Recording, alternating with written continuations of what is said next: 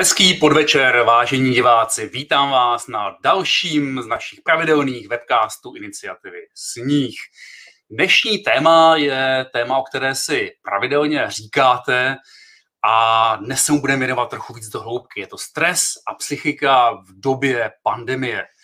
A na naše, nebo respektive vaše zasílané otázky eh, bude dnes odpovídat eh, doktorka Zuzana Masopustová, profesorka Julie Dobrovolná, profesor Pavel Ševčík, doktorka Pavla Doležalová a doktor Milan Kubek a moderovat diskuzi budu já, David Anthony Procházka. Pojďme se podívat hned na eh, první otázku.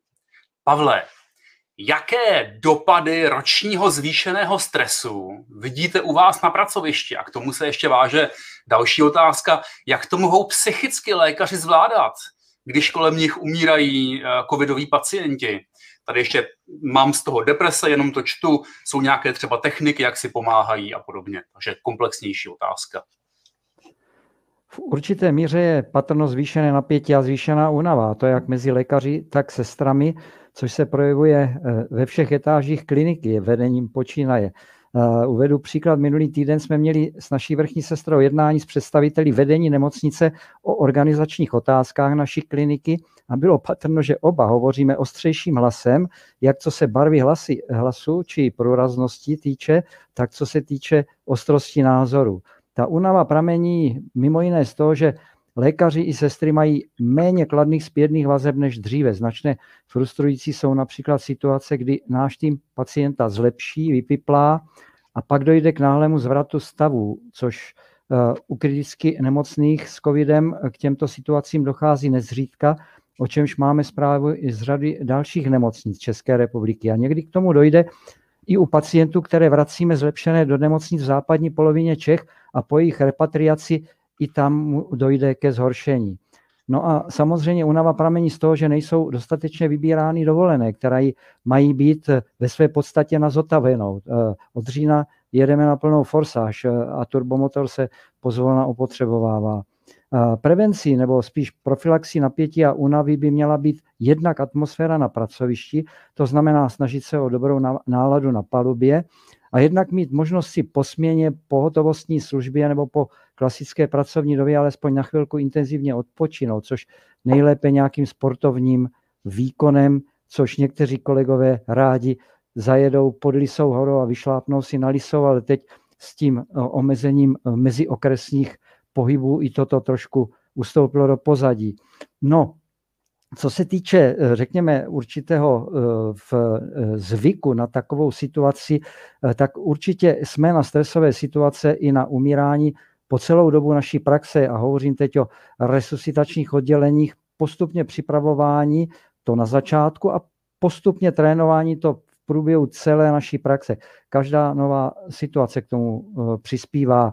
Nezvyk, neskušenost s takovými situacemi jsou patrny například na sestrách, které přešly na covidové JIP z jiných pracovišť, kde se se smrti setkávali jen velmi výjimečně, pokud vůbec, a kde byli zvyklé s pacienty promlouvat a mít od nich průběžně zpětnou vazbu. Najednou jsou v prostředí, kde žádný pacient nemluví, nebo je v hlubokém spánku, čili analgosedaci, a kde přibližně třetina pacientů umírá. Pro ně je to velký psychický nápor, někdy obtížně zvládnutelný ale každé úmrtí je i pro sebezkušenějšího člověka skutečností, která se někde ukládá a kterou je zapotřebí odžít. Eh, bohužel obrat pacientů na našich pracovištích je teď takový, že ani nemáme čas na takzvané debriefingy, kde bychom situaci probrali, objektivizovali, verbalizovali a ty, kteří byli bezprostředními uh, ošetřujícími, bychom mohli trošku osvobodit od smutku, někdy i od pocitu viny je zajímavé, že alespoň tak je to na našem pracovišti, není významný zájem o pomoc interventu nebo psychologů, mezi lékaři vůbec ne. Eh, ale i když nemáme detailní debriefingy, každý den dvakrát o všech COVID pacientech na klinice hovoříme eh, společně a bavíme se o plánu na další hodiny i o vývoji prognózy. Děkuji, Pavle. To bylo velmi obšírná odpověď a, a zároveň konkrétní na velmi obšírnou otázku. Moc děkuji za to. A já navážu Milanem. Milane, jak prožívají tedy lékaři stres? Jak to vlastně vnímáš? Vnímáš, ty jsou odolnější tím, jak se se smrtí potýkají mnohem častěji, jsou zvyklí na přesčasy a podobně, eventuálně v momentě, kdy se musí vypořádávat třeba triáží a podobně, což je jakoby nová věc. Už tady bylo zmíněno v jedním z bývalých nebo z dřívejších webcastů, že na to vlastně nejsou lékaři úplně připravováni.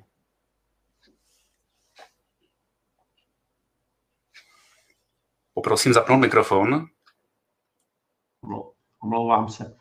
Eh, bohužel zdravotnictví už půl roku funguje eh, v nouzovém režimu a eh, samozřejmě nikdo z nás si to nepřál, nikdo z nás se na to nemohl připravit. Já bych nejdřív možná zmínil ten fyzický dopad, že zdravotníci jsou epidemii COVID-19 nejpostiženější profesní skupinou. 77 tisíc zdravotníků nemoc prodělalo v nejrůznějších formách, od skutečně jenom laboratorní pozitivity až po velice těžké, eh, těžké případy, což je prakticky třetina eh, z nás všech. Eh, bohužel 81 zdravotníků zemřelo, z toho 33 lékařů. Ta úmrtí se zejména nahromadila v ambulantním sektoru, protože tam jsou lékaři starší a nemohli samozřejmě pracovat s tak dokonalými ochrannými prostředky jako na těch covidových odděleních. Takže to jsou ty fyzické dopady. Eh, samozřejmě eh, se na nás podepisuje to, že prakticky půl roku nikdo už si nemohl, nemohl vzít dovolenou a že zdravotníci také mají takový ten pocit trošku obětované jednotky, že se prostě tady přijala eh, strategie promořování s tím, že prostě se budou minimalizovat ekonomické dopady a bude se epidemie udržovat na takové úrovni, aby se úplně nezhroutilo a nezahltilo zdravotnictví. Eh, to se nepodařilo. Eh, my jsme eh, se nebyli schopni rozhodnout, jestli zdraví nebo ekonomika. Nakonec jsme jako společnost prohráli oboje. Máme největší počty zemřelých ze všech sledovaných států a máme měsíce devastovanou ekonomiku, takže ty následky jsou u nás opravdu tedy katastrofální a budeme se toho zpamatovávat velmi dlouho.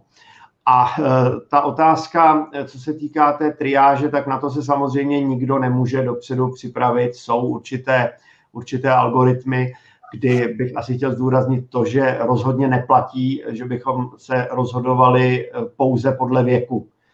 To v žádném případě ne, že by prostě se člověk podle datumu narození prostě v úvozovkách odepsal, tak to není. A ona ta pravidla pro určitou teď se vžilo to slovo triáž, ale eh, proto, kdy je určitá intenzivní léčba účelná a kdy už je neúčelná, kdy, eh, protože naším cílem je samozřejmě léčit, ale neprodlužovat, eh, neprodlužovat utrpení a nezhoršovat lidem konec, konec jejich života. Takže trochu s tím medicína samozřejmě pracovat umí, ale přesto naším jaksi největší noční můrou pro nás bylo to, že by mohlo dojít k takovému tomu scénáři, eh, který se přihodil na přelomu dubna a května, například v New Yorku, kdy se prostě opravdu ty nemocnice naraz úplně zahltily, eh, prudce stoupl počet zemřelých a umírali lidé, kteří vůbec neměli s tou covidovou infekcí nic společného, prostě zemřeli, protože se nedostalo jim běžné, běžné zdravotní péče. A to jsou asi ty nejdelší dopady, s kterými se budeme potýkat, protože Eh, všichni snad věříme v to, že na podzim už bude situace lepší, že to léto bude rozhodující eh, pro zvrat v epidemii, že se podaří proočkovat, že se ta epidemická čísla zlepší, ale ty následky na zdravotním stavu populace, s těmi se budeme bohužel eh, vyrovnávat velmi dlouho. Děkuji, Milané. Uh, Julie, uh, i tady otázka, mohu ze stresu ne že stres mi vlastně způsobí nějakou nemoc. Tak, Určitě eh, to nelze vyloučit a samozřejmě záleží hlavně na té časové ose, o které se bavíme. Jestli se bavíme o krátkodobém akutním stresu, na ten my jsme stavěni jako lidé poměrně velice dobře, jsme schopni se na ně dobře adaptovat, jsme schopni relativně hodně uadaptovat v té akutní situaci, a nebo jestli se jedná o nějaké dlouhodobé přetížení. Samozřejmě těch uh, typů toho přetížení může být velké množství, ten stres, když to řeknu laicky, tak který zažíváme, tak uh, vlastně nemusí být úplně totožný. Můžeme mít stres stres z různých věcí a ten se taky může různě projevovat. Takže je to nějaká adaptační reakce, kterou máme a kterou nás vybavila příroda, abychom se mohli vlastně přizpůsobovat. Takže rozhodně onemocnit z toho výhledově můžeme.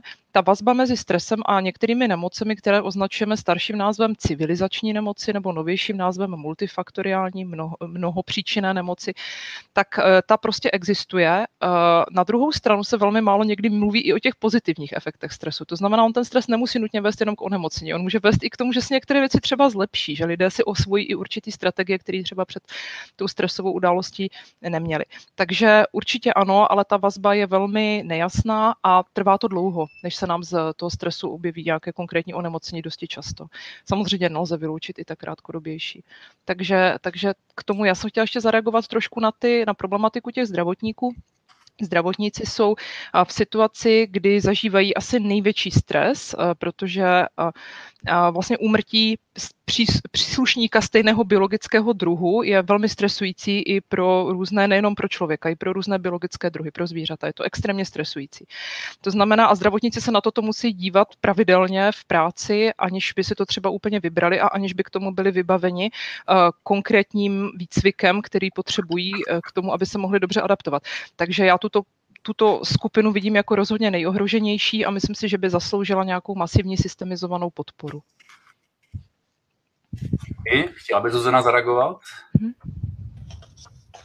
Jo, uh, já zrovna na tohle bych ráda navázala uh, tím, co už uh, zaznělo i od pana Ševčíka, že zdravotníci tolik nevyhledávají tu psychologickou pomoc, mně přijde v podstatě velmi srozumitelné, protože ona není v našem systému ještě stále dostatečně zaužívaná, není dostatečným zvykem, aby byla dostupná a seznamovat se s psychologickou pomocí v, eh, v, eh, v okamžiku té největší krize je další nápor na toho zdravotníka. Pokud nemá vyzkoušeného toho psychologa, toho interventa, může to pro něj být poměrně eh, vysoká bariéra ho vyhledat, eh, když neví, jestli to bezpečí nebo ten, eh, ten přínos, který od něj očekává, skutečně dostane.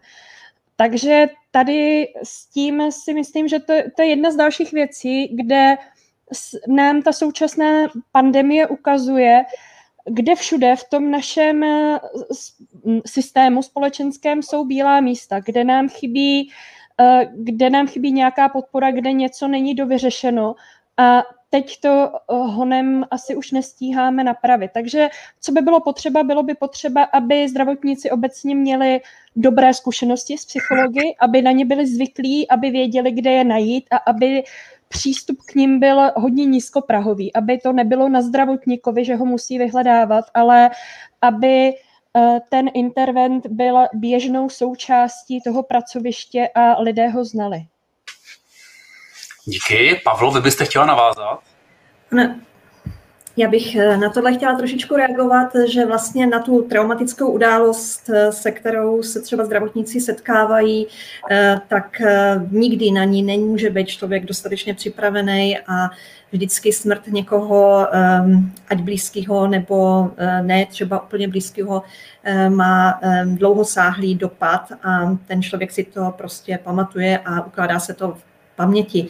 Faktem je, že tyhle ty věci se můžou objevit eh, jako v pozdějším vlastně nějakém období, jako posttraumatická stresová porucha a eh, rozhodně je dobré vyhledat nějakou, eh, nějakou odbornou pomoc a vlastně člověku, co se vlastně odehrává v této chvíli, tak vlastně na to nikdy nemůže být dostatečně připraven. A všecko je vlastně v pořádku, to, co ty lidé prožívají, jakýkoliv eh, vlastně nějaký pocit bezmoci, marnosti a je to naprosto v pořádku, protože v této vlastně neočekávané, nenormální situaci, eh, které, které se vlastně všichni ocitáme, tak je zcela v pořádku, že můžeme prožívat nějaké nepříjemné stavy, stres, beznaděj, úzkosti a nebo nějaké i depresivní stavy. Faktem je, že třeba eh, je tady několik studií, které teda zvýrazňují eh, zvýšenou dávku stresu, zvláště u třeba takhle exponovaných profesí a zejména jsou více ohroženy teda ženy, jak eh, můžeme vidět v nějaké studii třeba, kterou studii dlouhodobých, který, který zpracovává Národní ústav duševního zdraví nebo další, další studie, které tady v Česku byly dělány. A zejména jsou ohroženy teda ženy a ženy třeba s dětmi. Tak eh, to je jenom tak na, to, na doplnění ke zdravotníkům, ale i dalším profesím v pomáhajících oblastech. Děkuji a na to navazuje přímo na vás ještě další eh, vlastně otázka přímo, eh, která je, jaká je první tedy stresová covidová pomoc, když už toho má člověk psychicky moc. Jestli zavolat lékaři, nebo nechat si napsat prášky, nebo co je ta první pomoc? Tak ta první pomoc ehm, si myslím, že je hlavně krizová intervence, která je eh, vlastně taková ehm, úplně hluboká lidská základní podpora, kterou může eh, víceméně vykonat i kolega na pracovišti nebo vytrénovaný lékař eh, nebo kdokoliv. Nemusí to být za každou cenu odborník.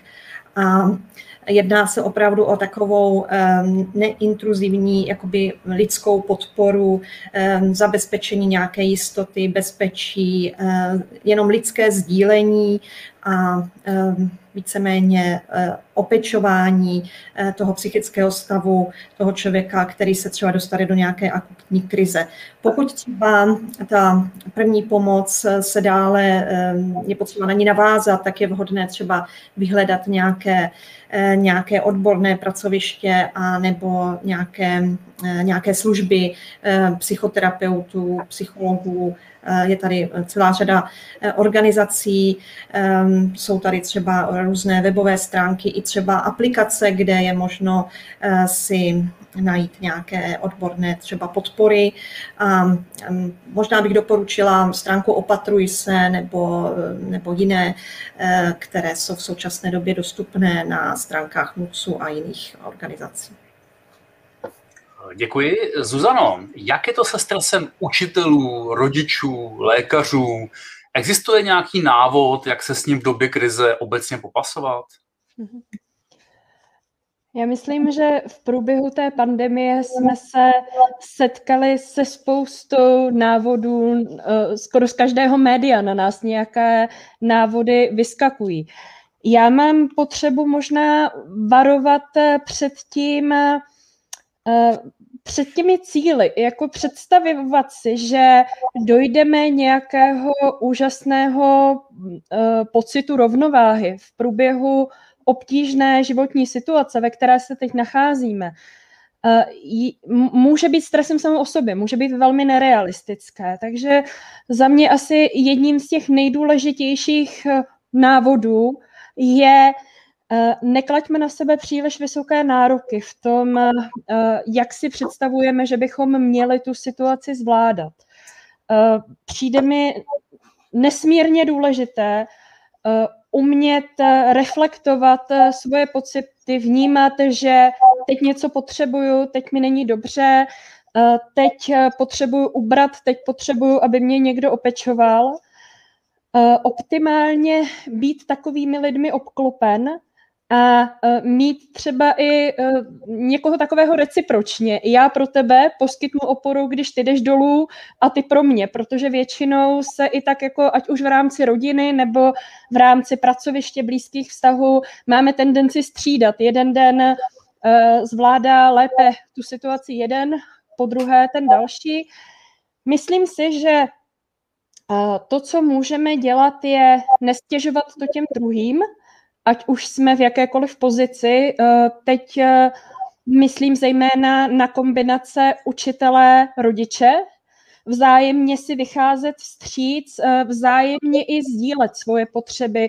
Ze strany rodičů je potřeba, aby dávali škole zpětnou vazbu v tom, co je v rámci dané rodiny možné a co už ne, protože v některých těch školách ten, eh, ta distanční výuka vytváří na učitele eh, stres, že by měli více a více a více toho produkovat a chtít. A já potom vidím na jedné straně vystresované, přetížené učitele a na druhé straně vystresované a přetížené rodiny, které se snaží všem těm požadavkům učitelů dostat. Takže třeba i tady v tom komunikovat společně. A ta péče o sebe je určitě důležitá pro všechny z nás a pro každého z nás je uh, součástí té péče něco trochu jiného a většinou se známe, většinou víme, jestli mi pomůže, když si uh, jdu zaběhat, nebo jestli jsem ten typ, který si potřebuje pustit třeba seriál, který ani nedává moc smysl, ale pomůže mi uh, vypnout tu hlavu nebo jestli potřebuju sdílet nějaký humor třeba s přáteli, potřebuju si tu situaci znevážit, trošku odreagovat se. Takže sahat po tom, co už e, mám osvědčeno a aktivně tu pomoc poptávat a pojmenovávat situace, kdy mi není dobře, ne aspirovat na to, že to celý bude skvělý a že eh, a nedej bože ještě aspirovat na to, že se v průběhu té pandemie nějak rozvinu a zvládnu další jazyk nebo eh, se doučím věci, které jsem se vždycky chtěla učit. To bylo zejména v těch začátcích té pandemie spousta návrhů na to, co můžeme během eh, lockdownu všechno stihnout. Tak první věc je zmírněme nároky na sebe i na druhé a možná i ta poslední. Děkuji za praktické rady. Julie bych chtěla ještě doplnit. Já bych ještě doplnila uh, takovou poznámku k těm zdravotníkům. To, že se zdravotníci spontánně neobracejí s velkým nasazením uh, pro tu psychologickou pomoc, to je známo, je to pozorováno v řadě států a není, to, není to problém jenom českých zdravotníků. Já bych chtěla upozornit na to, že aby si člověk o tu pomoc mohl říct, tak na to musí mít nějaké zdroje. Musí mít nějakou energii, musí mít e, z čeho brát, aby vlastně vůbec tu pomoc vyhledal. A právě proto pro ty nejvíce ohrožené skupiny obyvatel nebo pracovníků ve zdravotnictví i jinde by ta pomoc měla být co nejméně prahová. Měla by být velmi nízkoprahová tak, aby ten člověk nemusel vyvíjet mnoho úsilí, aby se k té pomoci dostal. Ideálně, aby ta pomoc se trošku nabízela sama eh, v nějaké formě, která je třeba, řekněme, přijatelná v tom profesním prostředí, o kterém se bavíme. A to, co lze pozorovat, je, že čím vlastně horší je ten průběh, řekněme, toho stresu, kterým já se teda zabývám, tak tím obvykle bývají menší ty zdroje, protože ten stres znamená, že já v tu chvíli nemám ty zdroje, abych se dostatečně dobře adaptoval a moje tělo s těmi zdroji šetří. To znamená, že je to otázka vždycky vlastně nějakého, my tomu říkáme v biologii trade-offu, že se vlastně něco vymění za něco, za všechno se platí platí. Za to, že krátkodobě přežiju, se platí třeba tím, že budu mít depresi. Jo? Takže eh, to jsou, a takhle to funguje opravdu v tom, v tom, v tom vzniku těch nemocí. Takže eh, já bych chtěla upozornit na to, že lidé, kteří tu pomoc velmi potřebují, tak ji velmi pravděpodobně nebudou vyhledávat. A budou naopak potřebovat, aby ta pomoc aktivně vyhledávala tyto lidi. Tak to byla jenom moje poznámka. Mm-hmm, děkuji. Já to vlastně potom navážeme ještě další otázkou na Julii, ale nyní by ráda zareagovala ještě Pavla uh, ohledně toho, co říká Zuzana na školství a rodiče. Pavlo. Ehm, děkuji. Já jsem teď nedávno vlastně četla takovou hrozně zajímavou studii, která se vlastně týkala ehm, prvního lockdownu v Anglii a v Portugalsku, eh, kde vlastně se ptali lidé, lidí, vlastně rodin, jestli se taky něco zlepšilo, eh, protože my mluvíme stále jenom o stresu a že se všechno vlastně výrazně zhoršuje, jak deprese, tak úzkosti, což je teda samozřejmě pravda, je to jako globální vlastně zhoršení duševního zdraví. Nicméně tom, mm, v té Anglii a v tom Portugalsku po prvním teda eh, fázi toho lockdownu eh, se poměrně výrazně zlepšily jakoby vztahy v rodině, zvláště teda v rodinách, eh, které teda nejsou nějak vulnerabilní, to znamená jako ohrožený.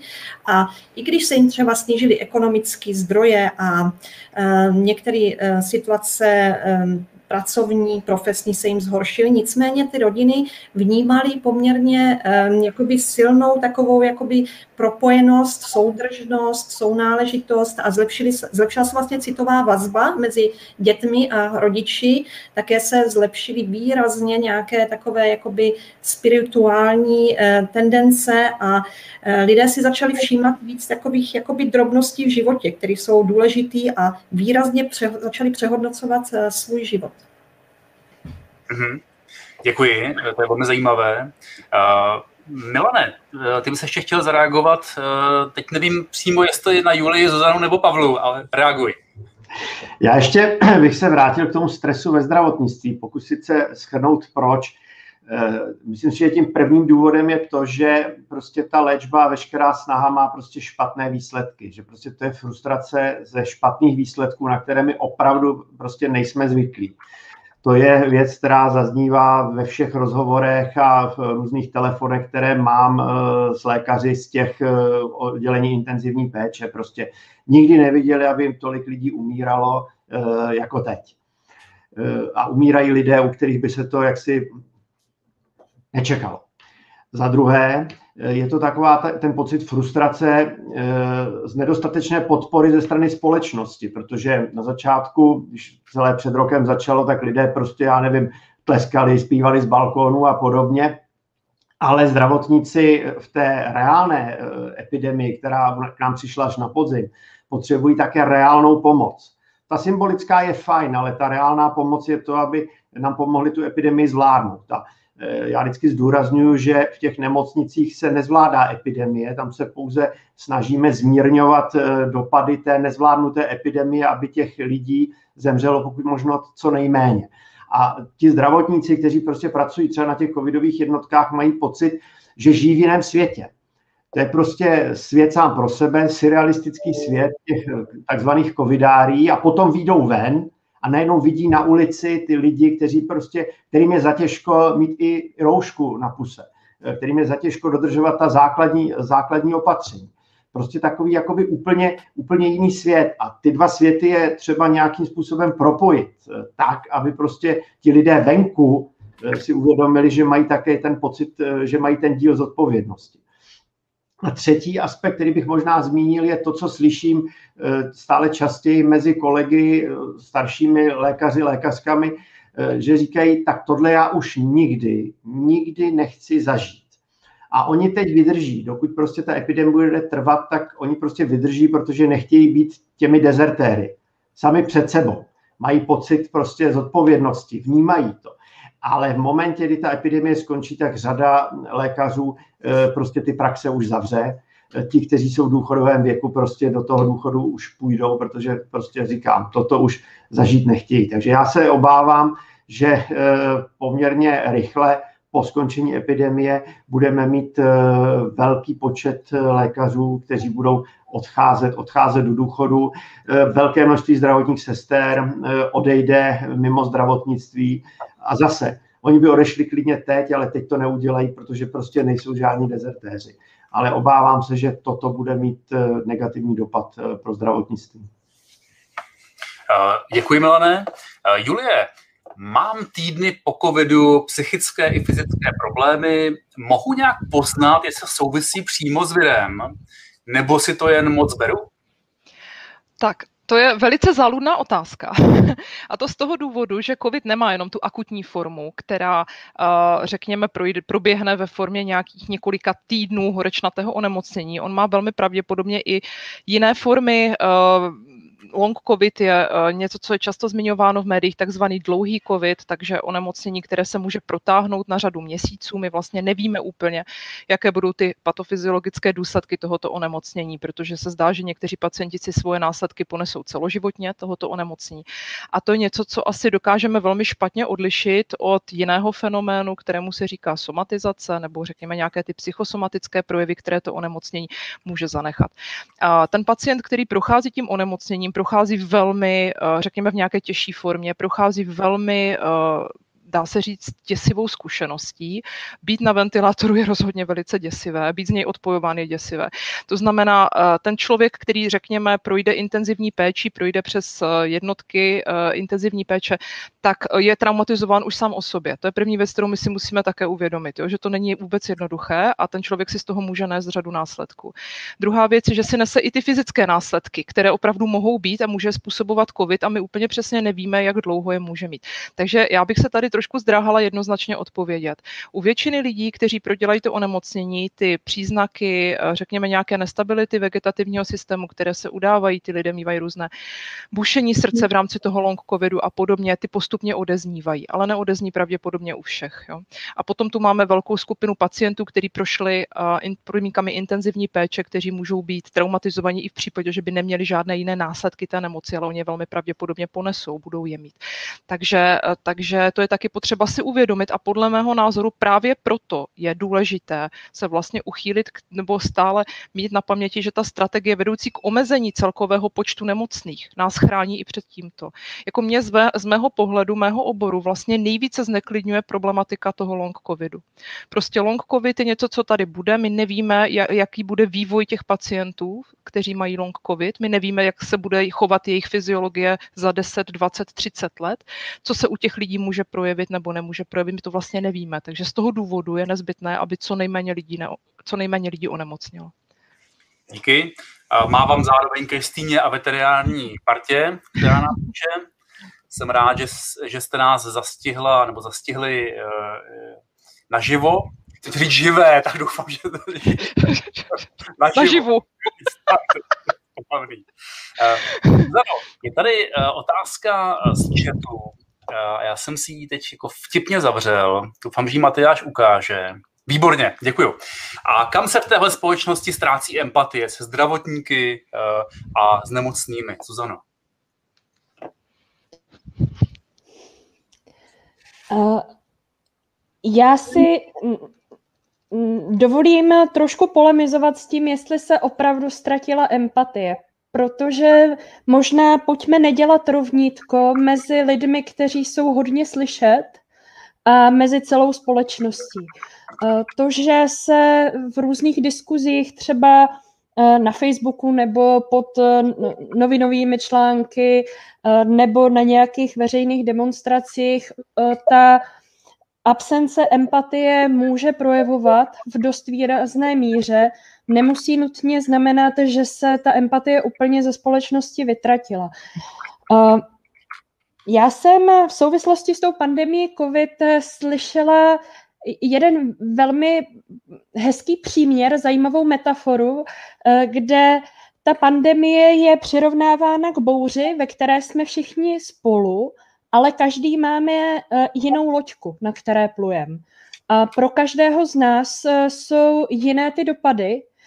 A vždycky, když máme pocit, že nikdo nesympatizuje s těmi našimi problémy, Eh, tak ztrácíme empatii i k těm druhým. Takže eh, s ohledem na to, kolik lidí třeba bylo eh, i postiženo finančně třeba významně, tak lze do nějaké míry chápat to, že teď upřednostňují ty svoje potřeby nebo třeba ta jejich frustrace z toho uzavřeného prostoru doma dlouhodobých Eh, důsledku eh, toho kombinování eh, práce a distančního vzdělávání dětí už mohla přebít tu empatii k dalším lidem, čímž neříkám, že to je správně, jenom říkám, že pokud tomu chceme rozumět, tak tomu můžeme zkusit rozumět třeba tudy.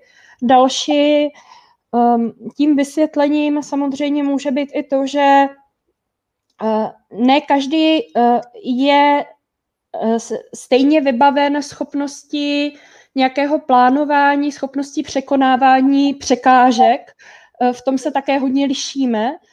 A takže i ta, ta frustrace, která vzniká tím, jak dlouho ta omezení trvají, a frustrace i z toho, že z toho třeba mm, mediálního zmatku, který tady dlouhé měsíce byl, může i k té ztrátě empatie vést a další, a tím tu svoji odpověď skončím, máme samozřejmě tendence všichni z nás se před negativními zprávami nějak bránit. Jako pokud, pokud můžeme se uchránit, tak někde třeba zapneme všechny takzvané obrané mechanismy a jedním z nich je prostě to, že začneme popírat existenci i třeba toho covidu, začneme spochybňovat to, co, tu realitu kolem sebe a z toho potom ta absence empatie může také plynout. Takže ta cesta k tomu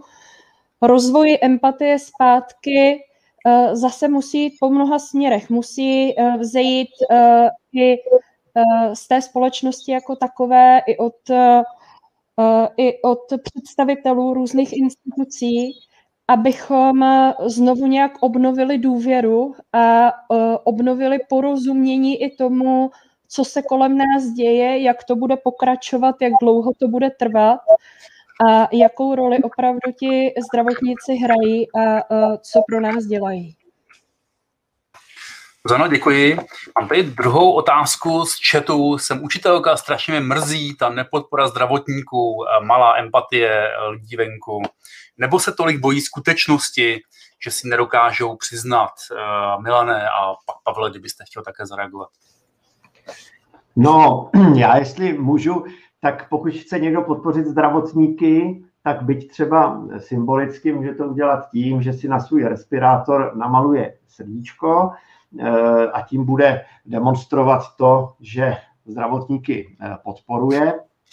Eh, já si vždycky snažím na, když je velký průšvih a ta epidemie je skutečně extrémní průšvih, tak hledat na ní aspoň něco pozitivního. Já vím, že se to hledá poměrně těžce, ale aby jsme něco našli pozitivního, výborně, ano, tak to má být, správné srdíčko tak přeci jenom eh, ta epidemie vedla k tomu, že řada lidí si trošku přerovnala hodnoty.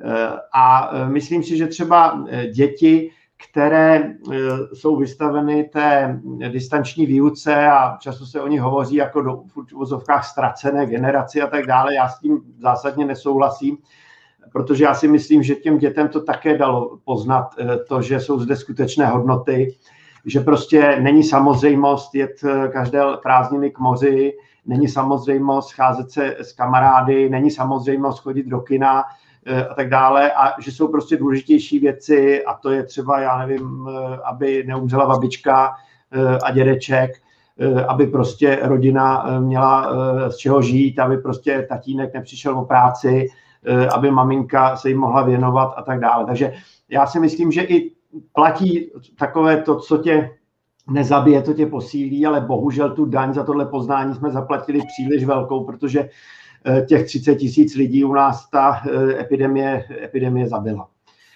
A určitě eh, bychom nikdy nad nimi neměli mávnout rukou a to je te, ten rub té epidemie a bohužel určitá, je to taková ta míra toho okorání, kterou často vidíme, Eh, že prostě 200 lidí umře za den a, eh, a nic.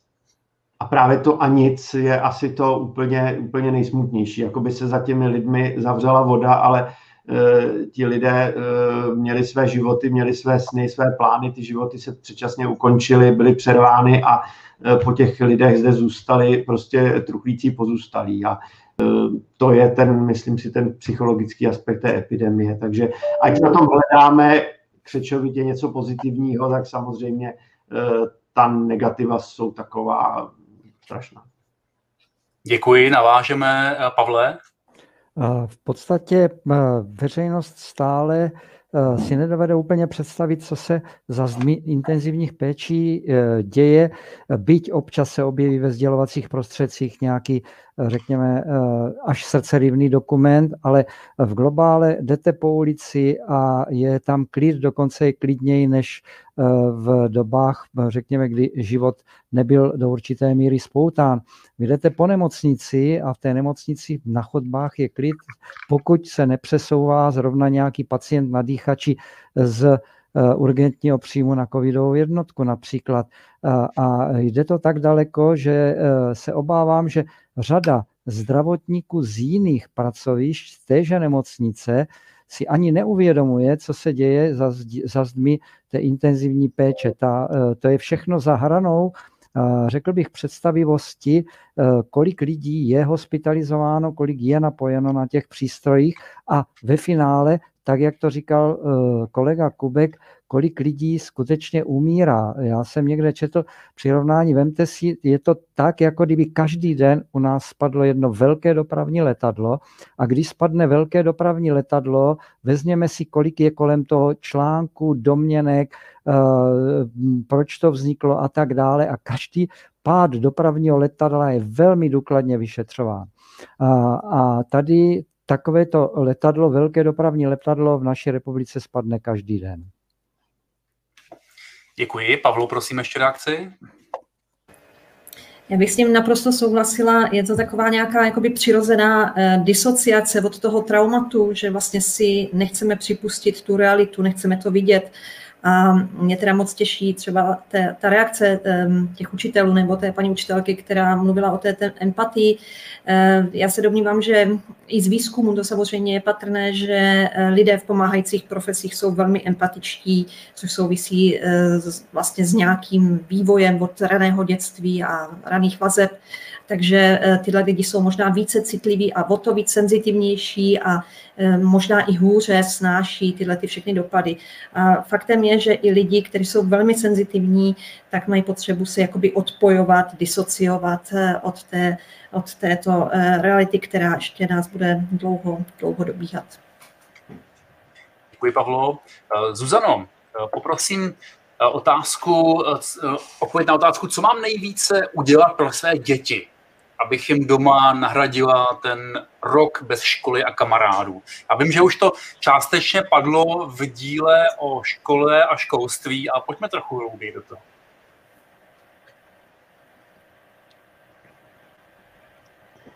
Tak eh, já začnu možná trošku podobně, jako když jsem odpovídala na tu předchozí otázku, ale uh, ono je možná důležité si opakovat, že některé věci úplně nezměním.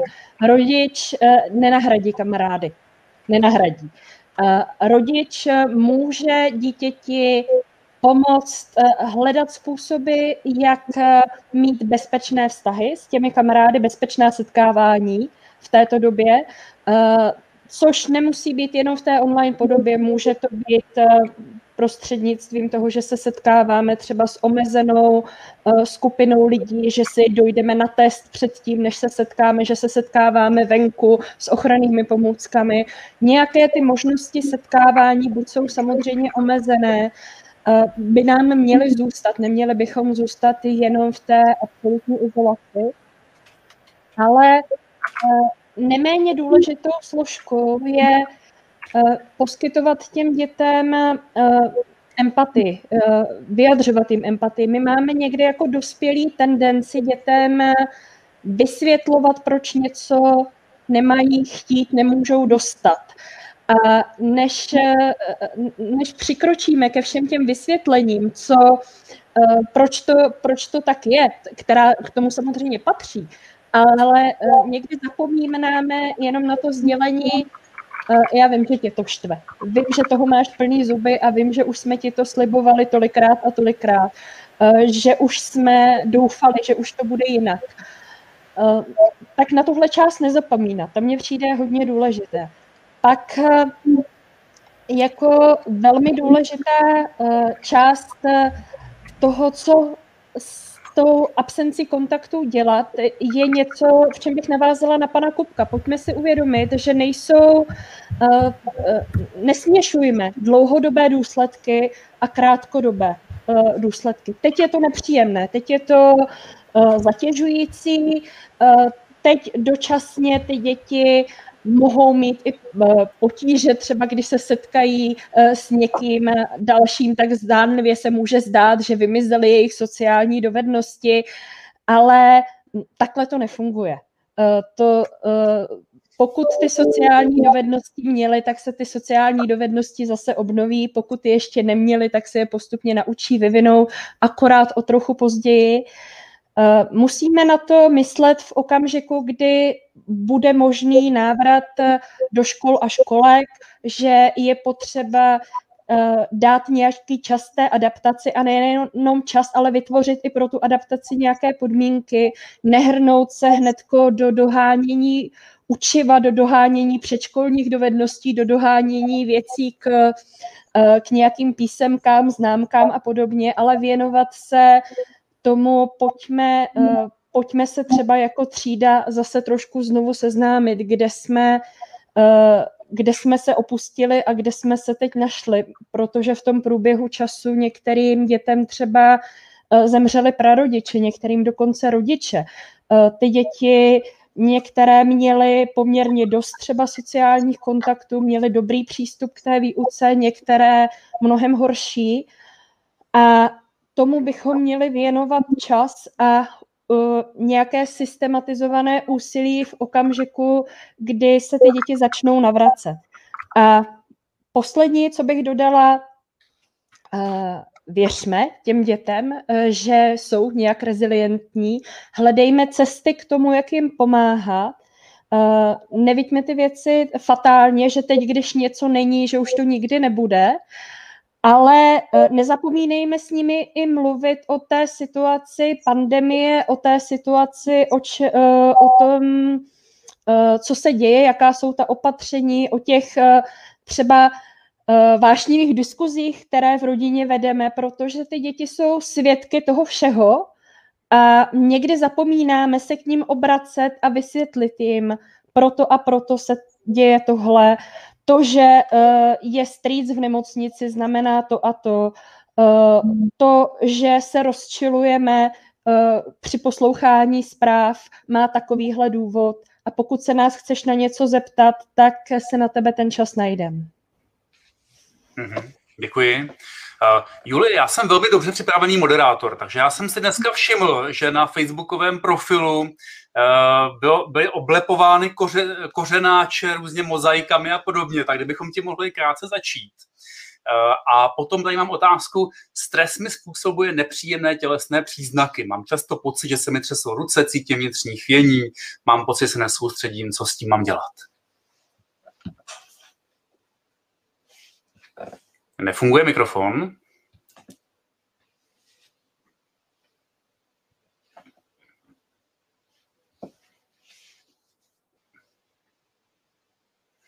Si to s tím kořenáčem asi nedovíme, koukám. My to chceme slyšet.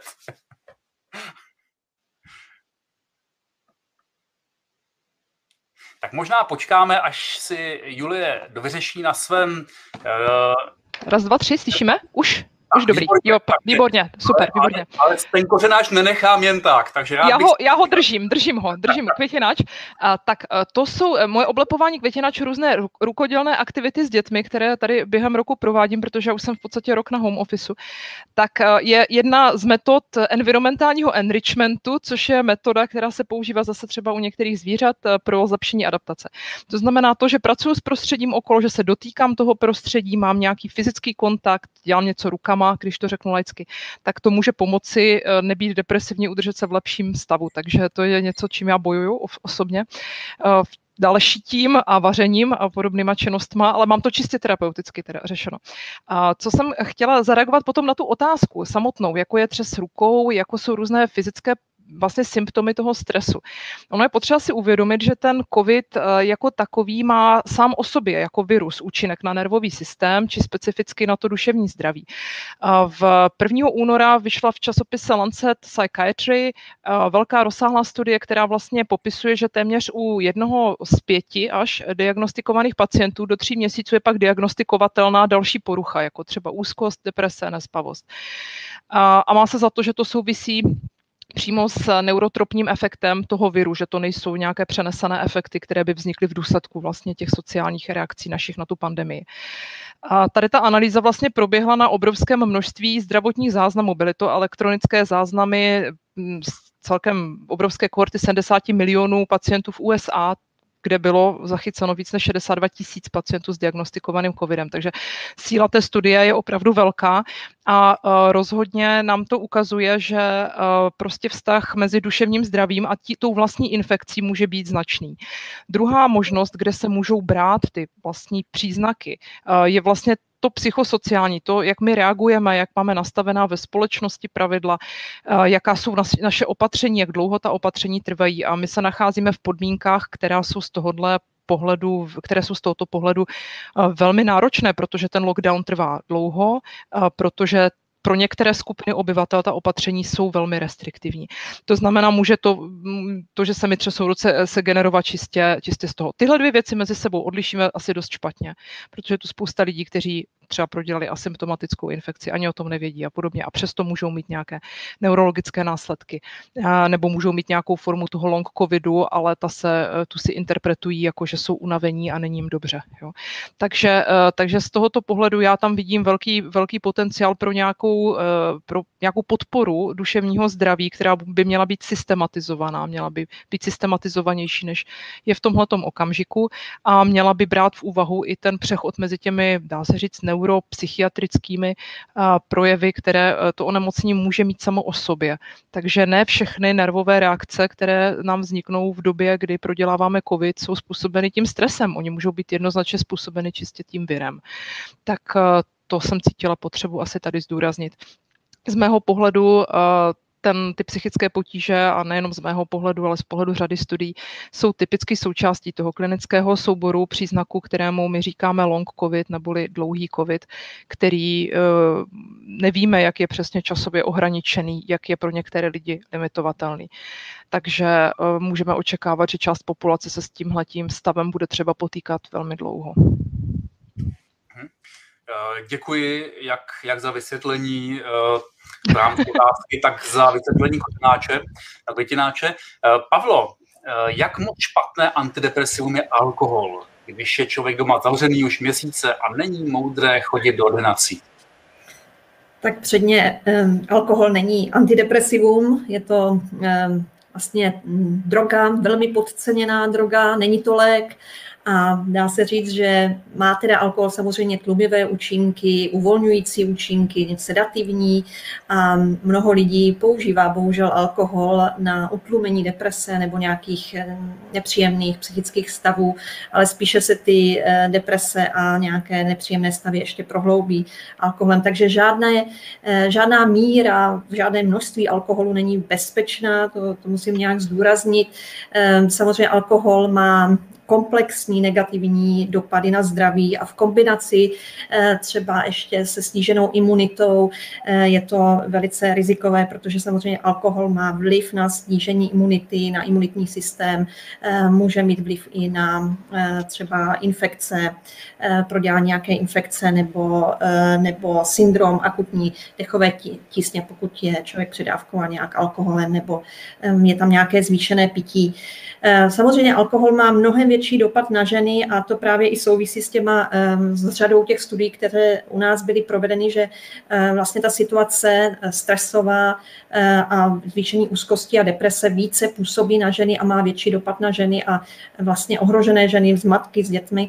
A faktem je, že ten alkohol právě na, na ženy má obrovský negativní dopady, takže faktem je, že alkohol jako samoléčba, samopomoc není vhodný prostředek a je lepší vyhledat nějakou odbornou pomoc v blízkém okolí. Existuje i řada aplikací. Mhm, děkuji, to je určitě velice užitečné tohle to zmínit. Díky za to. Uh, Zuzano, mám přehnaný strach o svou rodinu. Uh, co mám dělat, abych se z toho nezbláznil? Píše ta mm-hmm. První věc, která mě na té otázce zaujala, je, co to vlastně znamená, ten přehnaný strach, protože v případě různých lidí to může znamenat různé věci. Dovedu si představit, že uh, za ten přehnaný strach označuje někdo striktní dodržování opatření, uh, která nemusí být vždycky motivována jenom strachem, mohou být motivována naprosto racionální úvahou, naprosto racionálním chováním. Takže mě by zajímalo, kdybych s tím člověkem mohla mluvit, eh, kdo to jako přehnaný strach označuje, jestli ten tazatel nebo tazatelka sama, nebo někdo z okolí. A co to vlastně znamená pro toho člověka, jestli ho to omezuje eh, v jeho fungování, jestli nějak třeba špatně spí kvůli tomu, jestli to narušuje jeho vztahy, jestli ten, vztah, eh, jestli ten strach opravdu je přehnaný, tak jak je pojmenován v té otázce, pak by to znamenalo, že Eh, nějak destruuje eh, jeho bě, eh, no, běžný život, nemáme nikdo teď, ale jeho běžný život v úvozovkách, které jsou dány teď tou situací, ve které žijeme. A pokud, pokud opravdu ten strach je takto zahlcující, omezuje třeba spánek, omezuje běžné fungování, tak i tak je potřeba se ptát, z čeho vychází. Možná mám v rodině někoho z, eh, z rizikové skupiny, o koho mám důvod se obávat. Eh, možná k tomu mám nějaké jiné důvody. Každopádně se strachem je vždycky dobré bojovat eh, třeba plány, mít nějaký krizový scénář toho, co můžeme dělat.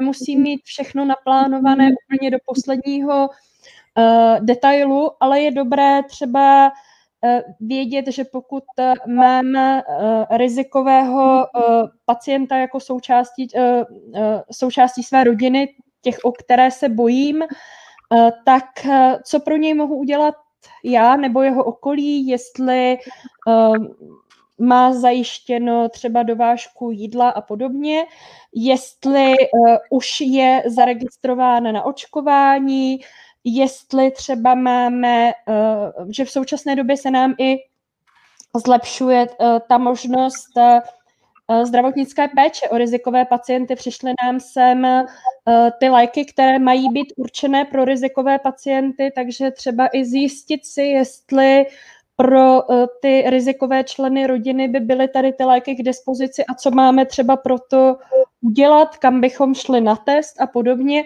to, když víme, co budeme dělat, když se začne dít to, čeho se obáváme, může ten náš strach trochu zmírňovat.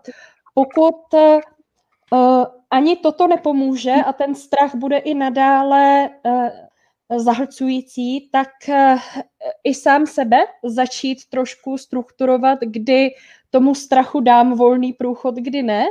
Uh, někdy opravdu i jenom takové možná legrační uh, a uh, trochu umělé, samozřejmě bizarní, jako uh, budu, budu se bát vždycky ráno zejména a potom v poledne a potom ve dvě odpoledne. Může tomu trošku pomoct, ne každý z nás samozřejmě je schopen něco takového udělat, tak potom samozřejmě je naprosto na místě vyhledat odbornou pomoc. Ale než začnu Eh, všechno jako svalovat k tomu, že eh, ten strach je přehnaný, tak si zkusím odpovědět na ty otázky, které, kterými jsem začínala na začátku. A uh, to, že ten strach o blízké máme a to, že je třeba uh, dlouhotrvající, je zase do nějaké míry normální, je to nepříjemné, ale je to normální a je to do nějaké míry adekvátní té situaci. Ten strach by nás neměl paralizovat a neměl by nám ničit uh, náš život ani vztahy s druhými. Eh, děkuji, to bylo k, za, k základním připraveným otázkám všem a já bych si přál nakonec, aby každý z hostů řekl jednu krátkou větu jako vzkaz, doufejme trochu pozitivní vzkaz našim divákům. Uh, Julie, začneme. Tak já se budu snažit se znovu nevypnout mikrofon. Já mám krátký vzkaz, který není určen až tak úplně divákům, ale určitě určen zdravotníkům. Já bych vám chtěla strašně moc poděkovat za práci, kterou děláte a dát nějaké veřejné ocenění té obrovském, tomu obrovskému nasazení, které stále je a já vím, kolik to stojí práce a energie, protože můj muž je zdravotník. Takže obrovské poděkování všem, kteří se starají o pacienty s covidem. Děkuji. Pavlo? Já bych jenom chtěla taky krátce poděkovat eh, všem, kteří pomáhají zdravotníkům a eh, důležité je nestrácet naději a vidět, že to všechno zase jednou skončí a zase bude lépe. Děkuji, Pavle. Děkujeme za poděkování a pokud mohu požádat o určité vyjádření konkrétní empatie vůči zdravotníkům, tak je to dodržování základních principů, to znamená nošení roušek, vystřihávání se všech rizikových kontaktů, to znamená těsných kontaktů v místostech s nekrytými ústy a samozřejmě nechat se očkovat, až na vás přijde řada. Toto jsou ta základní a účinná opatření. Děkuji, Milané. Já bych chtěl připomenout, že je statisticky dokázáno, že slunce vyjde každé ráno. A i když je to na palici, tak eh, prostě to musíme vydržet. A já věřím, že my to vydržíme a zase začneme eh, normálně žít. Díky, Zuzano. Uh, já bych možná to celé uzavřela tím, nedělejme to sobě ani druhým a na to, že zdravotníkům těší. Moc, moc vám všem děkuji.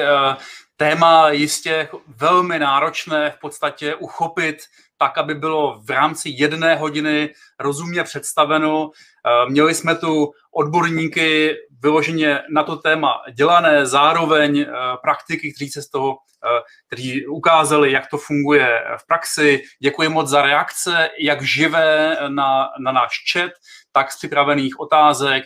Já bych si za sebe moc přál, aby než to všechno přejde, a teď je otázka, jestli to přijde teď jenom do léta, nebo se těšíme na pátou vlnu, abychom byli k sobě trochu laskavější ve všem, co děláme. Mějte se všichni moc krásně, těšíme se na vás příští týden u dalšího webcastu iniciativy Sníh.